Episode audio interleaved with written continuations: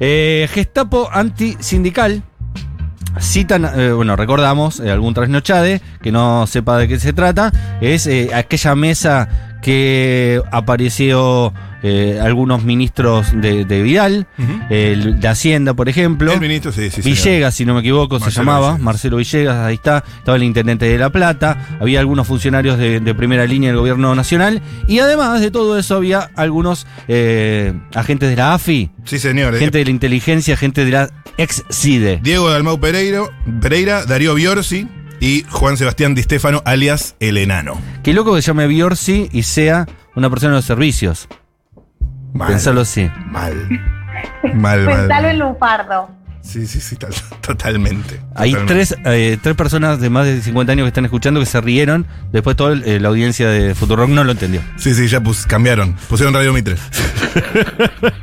Pero bueno, se llama Biorsi y es un servicio. Digo, Todo cuaja. está bien. Todo cierra. Y, y que es una, una mierda de persona, podemos decir también. Las, in- las indagatorias eh, van a empezar el próximo 3 de marzo hasta el 31 del mismo mes. Sí.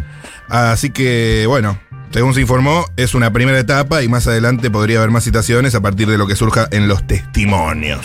Bien, eh, Yo- vamos a ver qué pasa con esto Te también. agrego, porque claro, Uh. Vidal está Sí. cabizbajo, ¿no? Cabizbaja. Cabizbaja. Ahí no, está. su cabiz es bajo, no ella. Ok. Eh, y se le anima. discusión de, si- análisis. Bueno, eh, se le anima todo. A ver, hay otro escándalo judicial. Canalete. Otro escandalete que la salpica el juez federal Ignacio Pérez Cursi, quien era eh, durante la administración de Vial en la provincia subsecretario de Justicia, fue denunciado por un armado malicioso de una causa en Mendoza y por la utilización de pruebas falsas. Más denuncias a la administración de Vidal tras el escándalo de la Gestapo Gate. Ahora se trata de una denuncia presentada en el Consejo de la Magistratura contra este muchacho, ¿cómo será, no? Ignacio Pérez Cursi. La denuncia la hicieron los abogados Jaime Alba y Luciano Ortego, ambos procesados y detenidos en el marco de la causa que investiga una asociación ilícita en la justicia federal, que denunciaron graves irregularidades en la pesquisa y extendieron toda la presentación a los jueces y fiscales del fuero federal.